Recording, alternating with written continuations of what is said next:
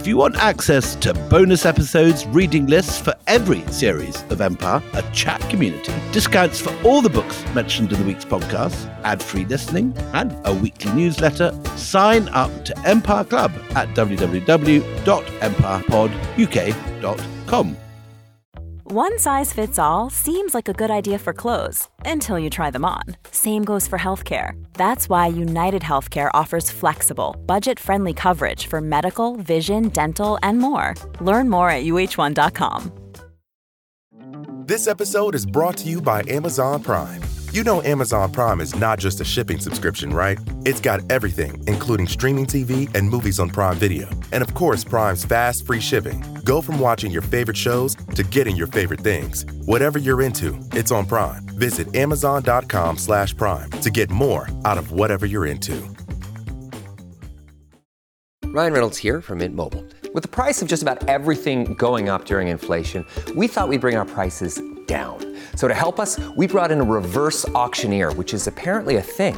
Mint Mobile unlimited premium wireless. Ready to get 30, 30, bit to get 30, bit to get 20, 20, 20, bit to get 20, 20, bit to get 15, 15, 15, 15 just 15 bucks a month. So, Give it a try at mintmobile.com slash switch. $45 upfront for three months plus taxes and fees. Promo rate for new customers for limited time. Unlimited more than 40 gigabytes per month. Slows. Full terms at mintmobile.com.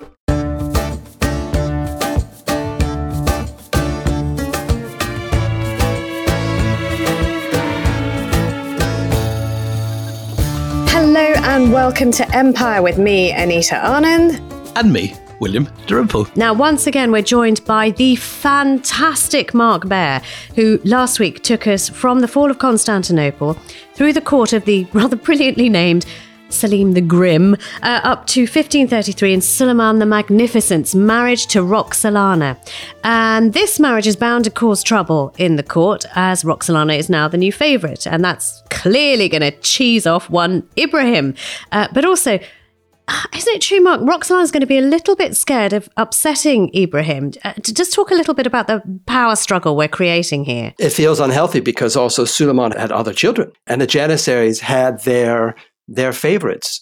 And um, so, so Suleiman has had children with, he's had sons with another woman by the name of Mahidevran. And so there are people in the palace who side with her. And there are women poets who are against Hurrem Sultan, Roxolana. And then there's also the Janissaries are going to pick their favorites. And the Janissaries are going to have a have a view on on which of the sons is supposed to be the next one. And then there's the viziers who are also maybe they're on the side of Mahidevran, maybe they're on the side of Hurrem. So so this is going to cause a lot of a lot of bloodshed in in the coming years. But first, Suleiman has to get rid of Ibrahim. So again, Ibrahim was a slave, and the Ottoman Empire was a a place where the lowliest slave could rise to the heights and be super powerful. He had a palace on the hippodrome. He slept in the same bedchamber with the with the emperor, with the Caesar, with the caliph. He was commander of armies. He was the head of the government. But Suleiman, one night, I think it was during the Ides of March, after having dinner with him. It's a bad time of year. No one should go anywhere on the Ides of March. I mean, I don't know why people do it. In 1536, had him strangled. What? Wait, so this is his former lover. He, what, he so is it really as, as, as, as, as Machiavellian as this? He says, "Come to dinner, my friend. Yeah, they the had man I love. We're going to have a few laughs. Think about conquests." Absolutely, they they you know th- these two men rose together. Um, Ibrahim from obscurity, Sul- the, Suleiman from uh, a position where others didn't believe in him or trust him. The two men rose together with all their conquests, and Ibrahim was the one, remember, he's the one who had that crown made for Suleiman. He's the one who had all these writers write about Suleiman as divine to prove his power and the proof that really there's only one son. He, he did away with him. So he kills his boyhood friend, lover, minister. But he doesn't do it himself. He gets his assassins to do it. And now I'm intrigued by the assassins because his assassins, are, I mean, is this right? They're all deaf mute, so they can say nothing and they wind. It's the equivalent of a mafia hit. It's not garroting with piano wire, but it's something like that, isn't it? That's what happens. Yeah, they, they, they strangle him, which is not the worst way to die. There's other bad ways to die, but, but he is stra- he's not stoned to death or something. This is not unusual, though. The Abbasids, for example, they have this this uh, whole succession of, of viziers from the Barmakid dynasty, and then there's this great Godfather-like scene when uh, again they have dinner uh, and all the Barmakids in about five different palaces across Baghdad are strangled on the same night and and done away with. Uh, it's, it's kind of massive Godfather-like wipeout of the entire Barmakid dynasty. So there are precedents for this. But but now there's no Ibrahim. So now there's Hurrem. So now Ibrahim can't have his ear. He's buried in an obscure grave. But now Hurrem has his ear. But again, there are other people around there. So they had Hurrem and, and Suleiman had a son uh, named Mehmed that they loved to, to, to, to death. But Mehmed also got plague and died. Oh. And so this is this is 1543, a few years after this. And so so Suleiman's a man who, you know, he knows, you know, in his later years he's going to be quite melancholy. And in his later years, he's going to move away from all these ecstatic claims about his messianic divine powers. And he's going to, you know, he was actually, he was trained as a goldsmith, but he's going to abandon all of that, all of the luxuries, all the fineries, all of the, the, the enjoyment of life. He's going to turn to melancholy, uh, melancholy path, similar to Charles V at the end of his life, would withdraw to a, to a monastery. Who is the Habsburg emperor, who, who is his direct rival and de- direct contemporary. Yeah. But then, but then the, the, the, thing about Suleiman is that here's a man who he's he's done away with his his childhood friend and supporter Ibrahim. Then he's lost Mehmed of plague. He, he doesn't separate from the tomb. He just he just can't believe it. But then, ten years later, he is going to have executed Mustafa, another son. Now Mustafa was a son from Mahidevran, his other um, another concubine. Mm. And this was this Mustafa was the one who was supposed to be his successor. He was the golden boy, wasn't he? He, was he the golden everyone boy. loved him. Everyone he had a lot of support in the court. The Janissaries wanted him. They wanted him. And yeah. Suleiman had him strangled. Now, did he have him strangled because Roxolana was filling? Um, yes, is Roxolana his ear? behind all it's this? Roxolana Yeah. did all this, didn't he? Because if if if Mustafa becomes the next sultan, then her her boys have had it. So is she just drip drip dripping in his ear lies and untruths about Mustafa? Well, if you read the poetry written at court by the ones who uh, are against her, some of the women poets, then yeah, she's this. Um, they use really nasty uh, language about her, and so. But there's also there's a misogynistic streak in the history writing of that era, which is then picked up by the moderns, and so historians to this day still will blame the woman, blame Hurrem for everything. But but I think again, we let's look at the bigger picture because Suleiman will also have another of his kids, uh, his sons, killed, Bayezid. Now Bayezid will actually um, come out in rebellion against Suleiman and then run off to the enemy Safavids, and Suleiman will tell them uh, do away with them, and they will. But then Suleiman then will have the sons, uh, so his grandsons, the sons of Bayezid and the sons of Mustafa, also killed. And and by the way, he'll do away with three brothers-in-law, not just the one who called, you know, who called, you know, the, the, the, these men who marry have the misfortune to marry his sisters. He'll he'll have three of them executed. So so you have to think of the big picture here, and it's and we can't just say, oh, it's Hurrem, Hurrem Sultan is whispering in his ear. Here's a man who who is a megalomaniac who can brook no criticism, who can stand not to have anybody else around him who's going to possibly be as powerful as he is. So, I mean, all of this, I, I'm thinking, you know, you, you carry on killing the people who you once loved or who once loved you. The end of your life will probably be a very lonely, paranoid, and difficult place. No, after after Hurrem passes away, then then he that's when he turns to you know a life of simplicity. Maybe he even wears just a green cloak like the prophet was supposed to have worn, or a simple cloak. Gets rid of all the finery and all the jewelry. Yeah, so he's so he's so he's a man who, as a young man, is this arrogant, megalomaniac, successful, incredible ruler trying to take over the world. You know, people around him tell him he's godlike, but then uh, by the end of his of his reign, and you can see in some of the Ottoman miniatures, he's it's not just age that has tired him and wearied him. It's also some of the decisions he's made, and the fact that after Hurrem, there's there's no one else around him who he who he loves.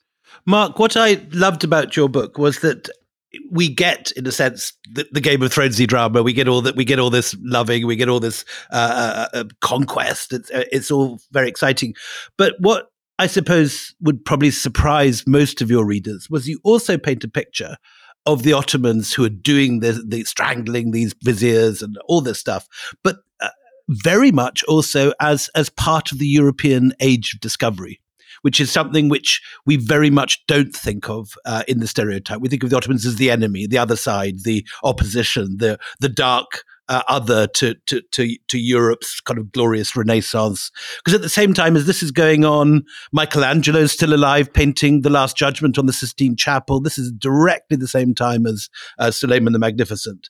Uh, and yet, your book shows that the Ottomans, far from being this sort of exotic, murderous, uh, uh, violent place alone, were also major intellectual uh, uh, uh, uh you, you, mentioned just now how they built the colleges next to their mosques. That this is a powerhouse of intellectualism, a powerhouse of, of, of innovative commerce, and also um, a, a, place where where there's huge intellectual curiosity, which is something that not only do we not usually think of the Ottomans, we think of the opposite. We think of them as being incurious, well, oh, where, where, refugees where refugees find home, you know, where where everyone else is chased out of other parts of Europe, who who you know the Jews in the particular, Jews Spain, the yeah. Jews in particular can thrive and and can have a life. Yeah, no, I was absolutely gripped by that and the comparison Marc.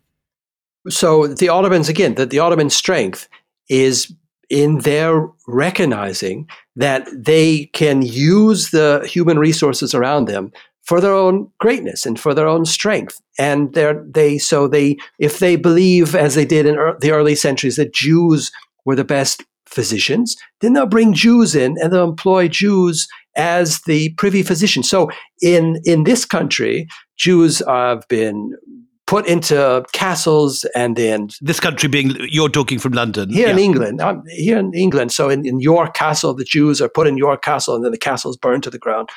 And jews are thrown down wells. And in this country of england they come up with the idea of the blood libel that jews uh, you know they they extract blood from boys to make their the, the, the special bread the matzah during the passover. So so that's what's going on in, in, in western europe where jews are murdered, forcibly converted, expelled.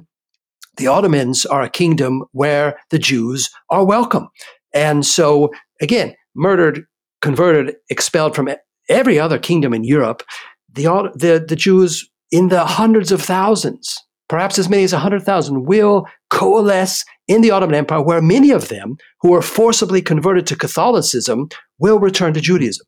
And Salonika is the greatest Jewish city in the world at this point, no? Right. So uh, Salonika, which is today Thessaloniki in Greece, probably has a plurality of Jewish people in it. So the largest group of people in the city are Jewish. Uh, the Greeks are a small minority after the Ottoman conquest. And also the Ottomans, we talked about Rhodes. So when Suleiman takes Rhodes, he expels Christians from the walled city. Christians are not allowed to reside within the, the walled city of Rhodes, but Jews are. So you can go today to the Shalom Synagogue in Rhodes. Uh, even after the horror of the Nazis, there's Jews on Rhodes who celebrate the Sabbath on Saturday in that synagogue that was built during the reign of Suleiman. And we should just add here, jumping forward, that the Jewish community in Saloniki survives until the Western Europeans come back in the form of the Nazis in, in 1940. Yes, so so the Ottomans are open to receiving every type of again, the Ottomans in the early centuries are again to be Ottoman. They they create this new class of people that's built from converted Christians. So the mm. Ottomans themselves are always making themselves out of other component parts. So they're bringing to their empire the best of East and West, whether it's the best spies, merchants, physicians, astronomers from the East, so, Marc, so the so the Jews are brought in. Tell me about the intellectual life uh, of the Ottoman Empire at this point. Uh, Bernard Lewis famously portrays it as a, as a civilization which never moves forward. It doesn't have the printing press. It remains convinced of its own brilliance, and and so while Europe is expanding and becoming more intellectually uh, brave and voracious, the Ottomans don't move forward in Bernard Lewis's view. But that's not the view you present in your book at all. Well, these are all stereotypes, stereotypes of Muslims not engaging in commerce and trade. We know there were Ottoman traders in Venice, and in Venice, in the Venetian Republic, they had a, a Turk, Turkish inn, is what they called it. Fondaco dei Turchi. Yeah, and there's a little mosque there. And we know that there were Ottoman Muslim traders in what is today India and also in Southeast Asia. So again, these stereotypes about Muslims only, you know, allowing the commerce trade to be in the hands of Christians and Jews is simply not true. It's also the case that all these claims are made about the Ottomans that they were against the printing press. Well, then what is the Jewish printing press? Is that not an Ottoman printing press? So the Jews are sitting are, in Istanbul, right? So the Jews are, or Salonika becomes the greatest Jewish press. So Jews are kicked out of the rest of, of Europe, but they're allowed to, you know, print their their holy books and their their their commentaries and and their histories in in many languages in the Ottoman Empire, and so are the Christians. So, so we have to include everybody in the empire as the Ottomans did. As far as intellectual curiosity, in the late 16th century, the Ottomans built in Istanbul, what, uh, Constantinople or Istanbul, one of the most sophisticated, advanced, important observatories that uh, that existed the, uh, on the planet. And this was using the wisdom of the East, of other Muslim astronomers, and they built that. And this was the the envy of the world. It's also the case, though, that several years later, this is at the end of the 16th century, that observatory was destroyed in a in a in a rebellion, in an uprising. So then people like Lewis, and not only Lewis, but the, the Turkish dean of Ottoman studies, Halil İnalcık, have, have used this as an indictment on all six Ottoman centuries, saying, oh, see, that's what happened. They had, they had a chance to be the greatest scientists on the planet, but then they, these fanatics, these reactionaries, they destroyed their own observatory.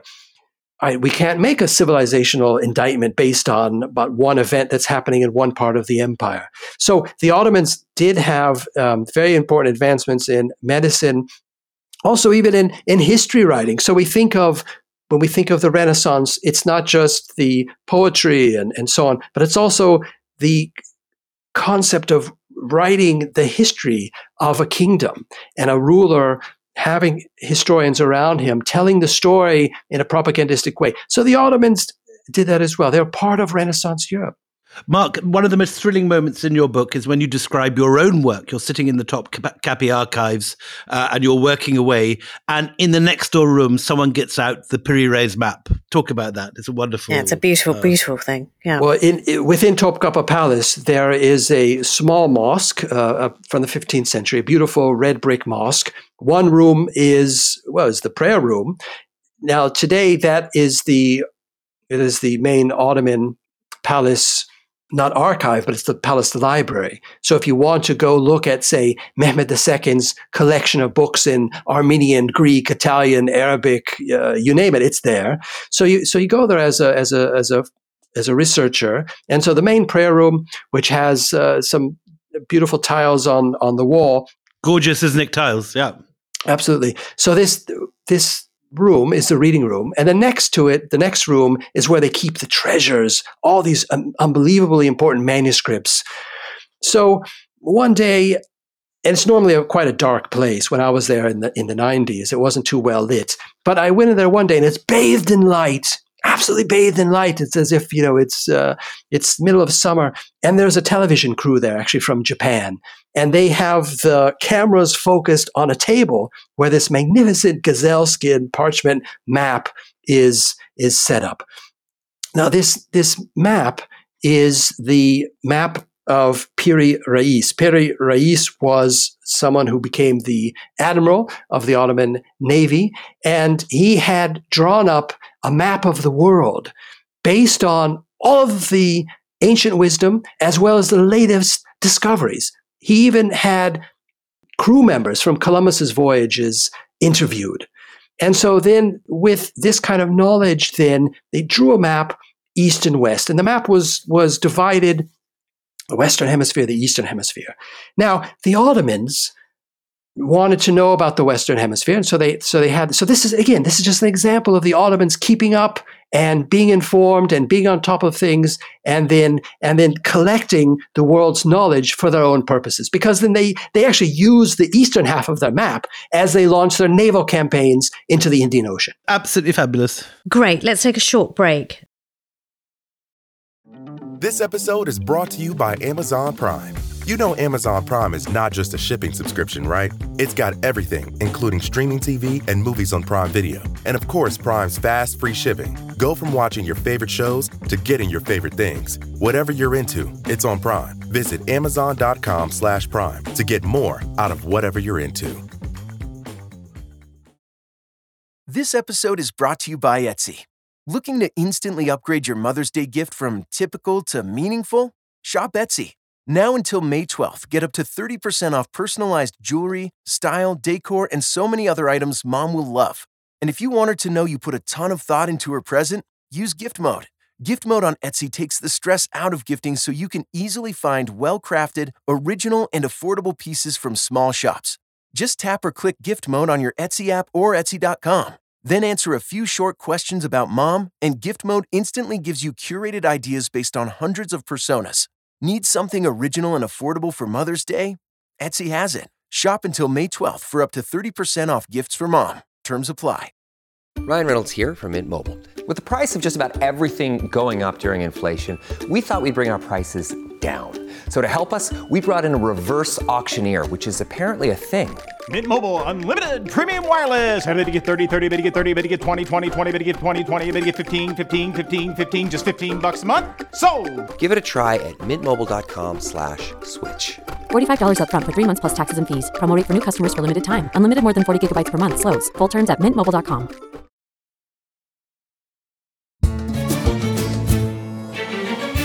Welcome back to Empire. We've talked about how in Britain we're pretty ignorant about the Ottomans. You know, the portraits removed from Hampton Court, and literally we have no idea what's in the storage rooms. Uh, in Turkey itself, Marc, what's the feeling towards the Ottomans today? Well, it's changed a lot in the last 20 years with the new uh, Islamist uh, regime. So prior to this, Turkey, of course, is a secular republic. And so the, the new country of Turkey, which established in 1923, turned its back on the Ottoman past. That was the rhetoric that a new Turkey is born. We have nothing to do with these people in the past. Those who recently lost the First World War, committed genocide against the Armenians, and had impoverished and destroyed the land. They also saw the last sultan as a traitor because he, he, he signed agreements that would give away most of the territory remaining in the empire to the British and French and so on. So the, in the early 1920s, the, the, the, the rump part of the empire that remained in Istanbul and Anatolia, what is today Turkey, they literally they try to de-culture, de-Ottomanize everything. They changed the language from Ottoman to modern Turkish. They changed the script from a modified Persian script written in Arabic character, characters, right to left, to a, to a Latin script. There's a long list of changes that they made. They tried to overnight make the Ottoman past illegible to the, the, the future generation. So that was how the Turkish Republic and people in it approached the Ottomans for decades. This, Ataturk. Ataturk, yeah. the founder of, of Turkey. Now, this, this began to change around 1953 and the anniversary, the 500th anniversary of the conquest of Constantinople. Then we began to see now, now that conquest was seen as a Turkish conquest, not as an Ottoman conquest made by converted Christian uh, administrators and so on, not as a conquest that then ushered in a multicultural city and so on, but a, a Turkish military exploit. So already in the 50s, we see that.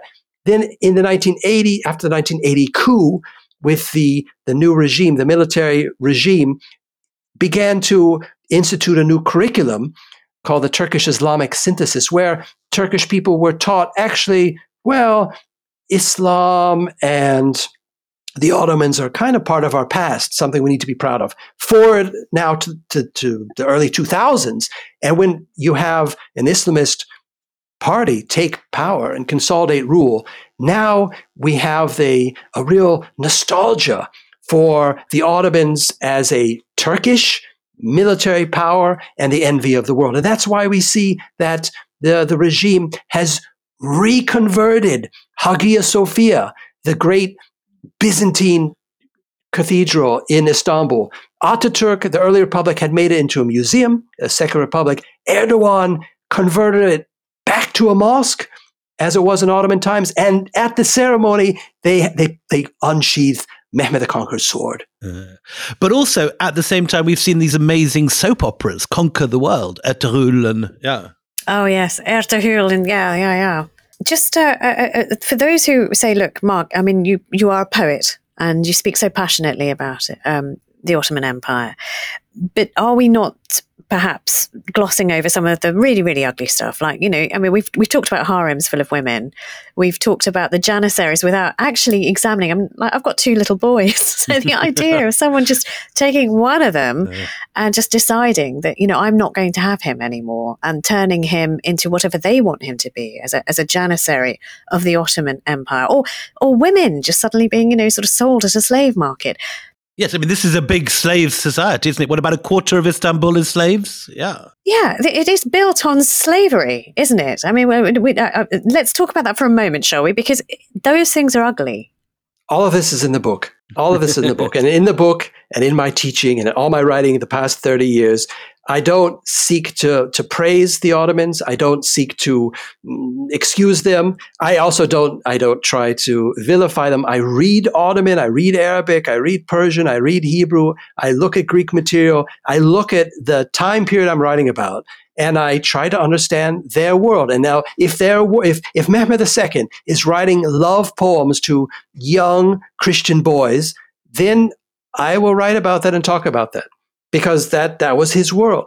It, it, it's as simple as that. So so in my of course in, in, I include I mean slavery was a large part about. I I talk about genocide not just in 1915 the genocide of the Armenian, the Ottoman Armenians, but also I talk about genocidal thoughts and practices. I mean, th- if if we look at the system, the re- system of recruitment by which they the Ottomans are taking as a tax one out of every 40 boys the Devshirme system. Yeah. Yes, the collection. They are collecting one out of every four, 40 boys. They're taking them away from their homes, away from their mothers. They're teaching them a new language, a series of languages, the Islamic languages. They're converting them to Islam. These boys have no choice. They're six, seven, eight, 10, 12. They're converting them. They're giving them new names. They're turning them into servants of, of the ruler. So this is a, if you look at the, the post war definition of genocide. This is genocide when you take children from one group and forcibly take them and raise them as something else. So this is this is all in the book. I don't shy away from any of that. But but we have to take it all together. So we we have to talk about the, the beauty of their their mosques as well as talking about the fact that the people who built those mosques were slaves who were recruited from Christians. You talk very with great nuance, Marc, and I think it's one of the, the, the great balancing acts that you perform in your book about this about the degree to which the Ottomans were tolerant and the degree to which they weren't. You just talk about that a bit. Well, again, we have to we um, think about what we might tolerate. So this isn't coexistence. This isn't anything I would want today. This isn't equality. So the Ottoman legal system was based on secular law as well as Islamic law, both, in, w- in which women had fewer rights than men, and Christians and Jews had less rights than Muslims, and slaves were slaves. They didn't have the rights that free people had. And there were groups that were proscribed. So Shi'is, for example, Shi'i Muslims were massacred in the empire as were, and these are the people who today in Turkey call themselves the Alevis, or in Syria, that the Alawites. They yeah. were subject to massacre in the Ottoman centuries. So, so tolerance means when the, the, the group or the person who has power tolerates, allows, bears the existence of the others. Mm. So it's something that can be given and this is why Jews rushed to the empire because they were given tolerance. They were allowed to be Jews there, whereas they weren't allowed to be Jews in England at the time. But then tolerance can also be taken away. So at the end of empire, when we don't have a system of tolerance, we have we have a modern system has come into being, then tolerance is taken away, and then you have the possibility of mass murder. Right, and, and and lest we forget, I mean, just let's again compare this to what else is going on in Europe at the time. This is the 16th century where Jesuits are being burnt at the stake in England. I've got a a, very nice quote here. Mr. de la Mettrie, who is escaping the persecution of the Huguenots in France, comes to Istanbul and writes There is no country on earth where the exercise of all sorts of religions is more free and less subject to being troubled than in Turkey.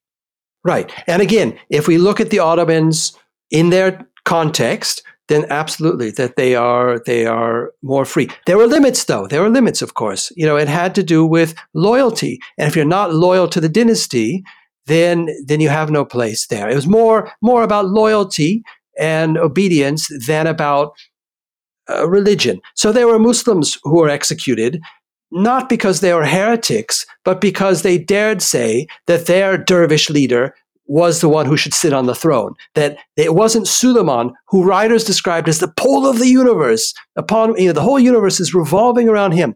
But then there were Sufis, these mystics, who said, actually, no, no, it can't be the Sultan. Our, the leader of our Sufi lodge, he's the pole. And they would go out and say this, and they would be executed. Because, but that was that was less heresy because I had I keep trying to emphasize how radical the religious vision of, of Suleiman was. And so so there were in a way competing radical visions of divinity at play. But if someone wasn't loyal, then they had to be killed. But again, I think Anita's point is very important here. At the same time, in London, at the Tyburn, any Jesuit that's found is hung, drawn, and quartered. His, his, his entrails are ripped out, and you go to some of the sort of Catholic places uh, uh, where these relics are kept today, and they are literally relics. Uh, in the same way that uh, uh, Mehmet was bringing back relics from Baghdad, uh, and you see the blood of such and such a Jesuit missionary on, on a chasuble um, gathered by some believer at the Tyburn. Uh, and this is what's going on in in London. So, however much we may balk at slavery, at the collection, quite rightly, uh, uh, quite rightly, we're not much better here in London. We, we, I mean, point. the thing yeah. is, you, these these things exist in a world that is brutal and where cruel things happen. Marc, uh, one of the ideas that you promote in your book, which I thought was very, very interesting, is this idea that the Ottomans were part of the Age of Discovery. Talk talk to me about that. The Age of Discovery being the era when Western European powers went out into the world and uh, would lead to uh, the Age of Exploration, in other words, when they began to conquer territories around the world, uh, leading to the conquest of North America and, and Africa and, and, so on.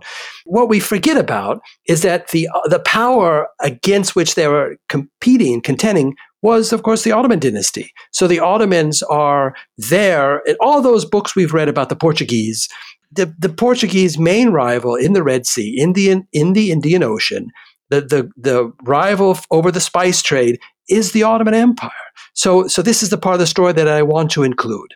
Yeah, and we also have them for coffee. Thanks to the Ottomans. I mean, I mean, just I'd like to do a personal, a personal thank you. I mean, just, just could you expand on that a little bit? Because without them, I would not be here today. So, no, uh, and, and the sweetest smelling spot in Istanbul is the corner right outside the, the Spice Bazaar, where they've been selling coffee for 500 years, so from the 16th century, because coffee, of course, moves from Ethiopia to Yemen and then into the other Arabic speaking countries, uh, Egypt and so on. So when the Ottomans conquer that region in 1517 under Selim. They bring coffee with them. They bring coffee with them, and then they bring coffee. And then in Venice, we see coffee, and then it spreads to the rest of Europe and to us.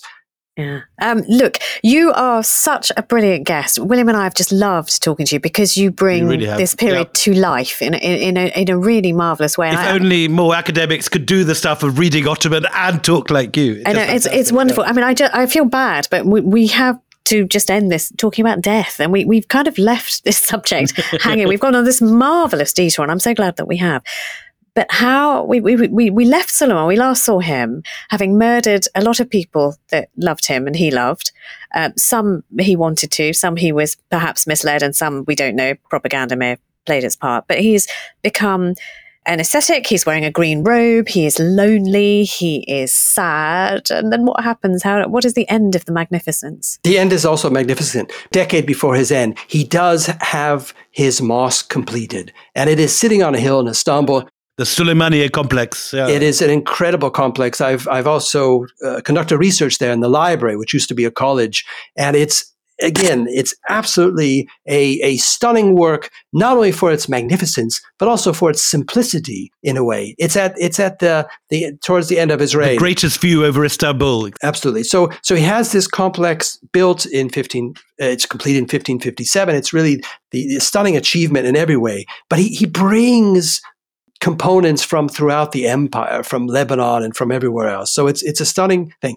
But what he has to do though is, as part of the complex, he has to build a tomb for his beloved Hurrem. And so he, it's this beautiful octagonal tomb which is there by the mosque as part of the complex, and he, he buries her there. And who I am again to remind people because it was a while ago we started. talking. Is this Roxolana's now This is official Roxolana. title? Roxolana, love of his life, replacer of Well, Ibrahim. woman love of his life, uh, Woman, female love of his life. of his life. Correct. the man had a lot of love, uh, but this is the female love of his life. Yeah.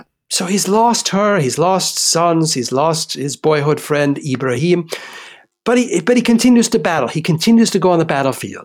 And he will pass away in 1566 on the battlefield, on the, on the front, besieging a, a, a citadel in what is today Hungary. And so the problem was, is that the battle was continuing. And the ministers didn't want this to be known, neither to the soldiers on the Ottoman side nor to the enemy. So they had to keep it a secret. So they buried him under in under his tent. They actually temporarily buried him. They surrounded. They they they put all kinds of sweet smelling incense and all kinds of. Uh, but they they they buried him in the ground beneath his tent and didn't let anybody know about it. Because they didn't. Because they didn't want the king. What, they didn't want his empire to panic, or they just wanted to find the right time. Or In the what, middle of the why? Why keep it a secret? Yeah. Because middle of the battle, but also because in Ottoman custom, you cannot bury a sultan until the previous one has been enthroned. the next one, right? Right. So his son, his his his his successor is going to be Selim, but Selim is is is thousands of kilometers away in Anatolia, and here they are in Hungary. So they've got to keep it a secret until Selim can make it to a place where the army can be informed and they can bear allegiance to him. So they've got to they've first they've got to have Selim show up. And so Selim is going to progress from the east. He's going to go to Istanbul, where he'll be enthroned uh, before ministers and so on. And then he'll keep moving west towards Hungary to meet. But what's going to happen? Well, the Ottomans, fortunately, are able to quickly win the battle. So they're able to end the end the battle. But they still have to keep it secret. So what they do is the vizier pretends that Suleiman is still alive. So he, he shouts into the tent, you know, the Padishah Lempana, uh, you know, and he, and, he- and he, he actually, I don't know if he voiced a response, but he, he pretends that Suleiman is still alive. And then the battle has been won. Now they've got to have their progression back to the imperial capital. They still can't, they, there's no sign of Selim yet. So they have to pretend that Suleiman is moving with the army back to the imperial capital of, of, of Constantinople. So they put a look-alike, A body double. a body double in his carriage. They put a body double in his carriage, and he looks out and waves and nods. and, and, and meanwhile, the Grand Vizier, the, the minister in charge, is, is writing uh, imperial decrees in, the, in Suleiman's name and so on. So they, they have to do, and they make it all the way to Belgrade. Right. And then it's in Belgrade where Selim, then the successor, is able to be take the liege of obedience from of loyalty from the army, and then they say, "Oh, and the guy in the carriage, he's actually an actor," and then they're able to then uh, th- th- turn around, go back to go to Constantinople, and then. What's interesting too is how they then they make it to the mosque complex in Istanbul to the Suleymaniye. They bury Suleiman in the ground. They put a tent over him, and then they build the mausoleum around him Wow. Ne- next to Hurrem. next to Hurrem. Next to Hurrem. Wow. Whereas Ibrahim, and we needn't say this, was just dumped in an unmarked grave, tied on the back of a horse, just sort of galloped across the city and then just dumped in a hole. Love is hard. Love can be cruel. These are complicated times. It's a complicated time, and these are complicated people. Um, look, there's nothing complicated about the thanks uh, that we uh, need to offer Marc David Baer, who is uh, just an extraordinary teller of tales, an extraordinary researcher, an extraordinary historian. The Ottomans, I, I mean, it's just beautiful inside and out. I really urge you to to go and get it. It's a wonderful book. Khans, Caesars, and Caliphs at a good bookshop near you. Marc, thank you so Thank much. you so much, Marc. That's absolutely fabulous. Thank you for having me on the podcast. It's goodbye from me, Anita Anand. And it's goodbye from me, William Dalrymple.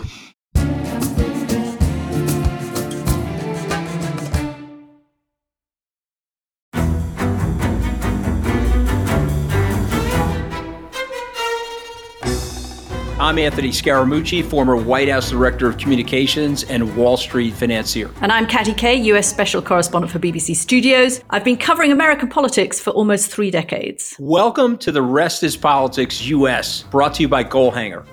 Go on, tell us, were those donations you made, like Obama in 2008, was that idealism? Were you hoping to get something out of these campaigns that would serve your own business interests, for example? So I think this will either make this podcast incredibly successful, Katty, or people will be horrified and they'll shut it off right now because I'm going to be very real with you. The Obama donation, I had gone to law school with President Obama. We were not classmates. I was a few years ahead of him. It was 2007. He was then Senator Obama. I had a check in my breast pocket. I went over to the senator. I said, Senator, I said, you and I didn't really know each other in law school, but I'm about to hand you a big check. Can I lie to my friends and tell them that you and I knew each other in law school?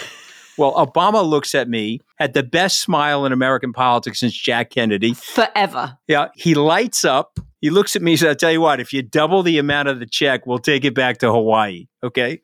And I looked at him. I said, You're done. I had another check in my pocket. I ripped it up. I doubled the amount of the check. And I'm going to tell you right now, I've been to more White House Christmas parties during the Obama administration than the Trump administration. In this pivotal year for the United States, democracy, and world affairs, Britain's biggest podcast, The Rest is Politics, is launching stateside. Uncovering secrets from inside the Biden and Trump inner circles and how they shape the world's most important economy, but also the global economy too. New episodes are released every Friday morning. Just search The Rest is Politics US wherever you get your podcasts.